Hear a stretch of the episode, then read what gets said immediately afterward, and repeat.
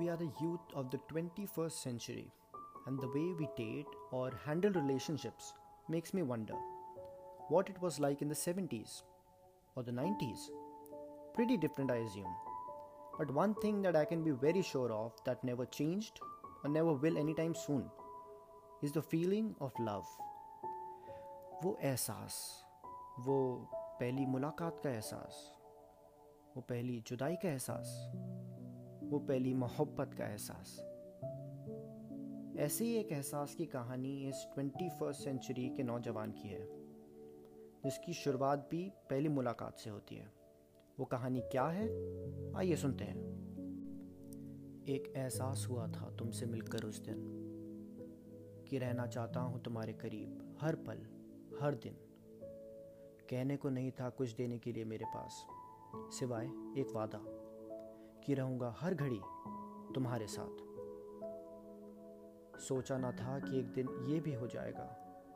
सोचा ना था कि एक दिन ये लड़का भी प्यार कर पाएगा। खुश नसीब होगा वो पल जब दो दिल एक हो जाएँगे। उस दिन शायद बादल भी अपने आँसू ना रोक पाएँगे। चमक उठेंगे सब तारे उस चाँद की तरह। रहना सीख जाएँगे नन्हे पेड़ पौधे भी पानी के बिना। मगर कुछ अधूरा सा लगता है मुझे ये प्यार।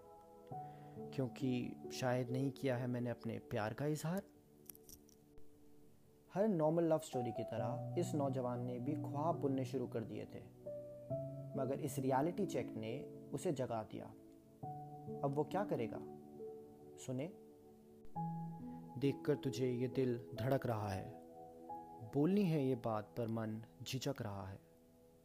हिम्मत करके दिल की बात मैंने उसे सुनाई रे। बात सुनकर, देखकर मुझे लड़की भी मुस्कुराई रे। सच्चे प्यार के लिए तो बड़े बड़े लोग तरस जाते हैं। उस दिन उसकी आँखों में देखकर यह एहसास हुआ कि प्यार के लिए आशिक क्यों सूली चढ़ जाते हैं। साथ रहूँगा उसके, ये वादा किया था खुद से। और अब तो प्यार हो गया था उसको भी मुझसे।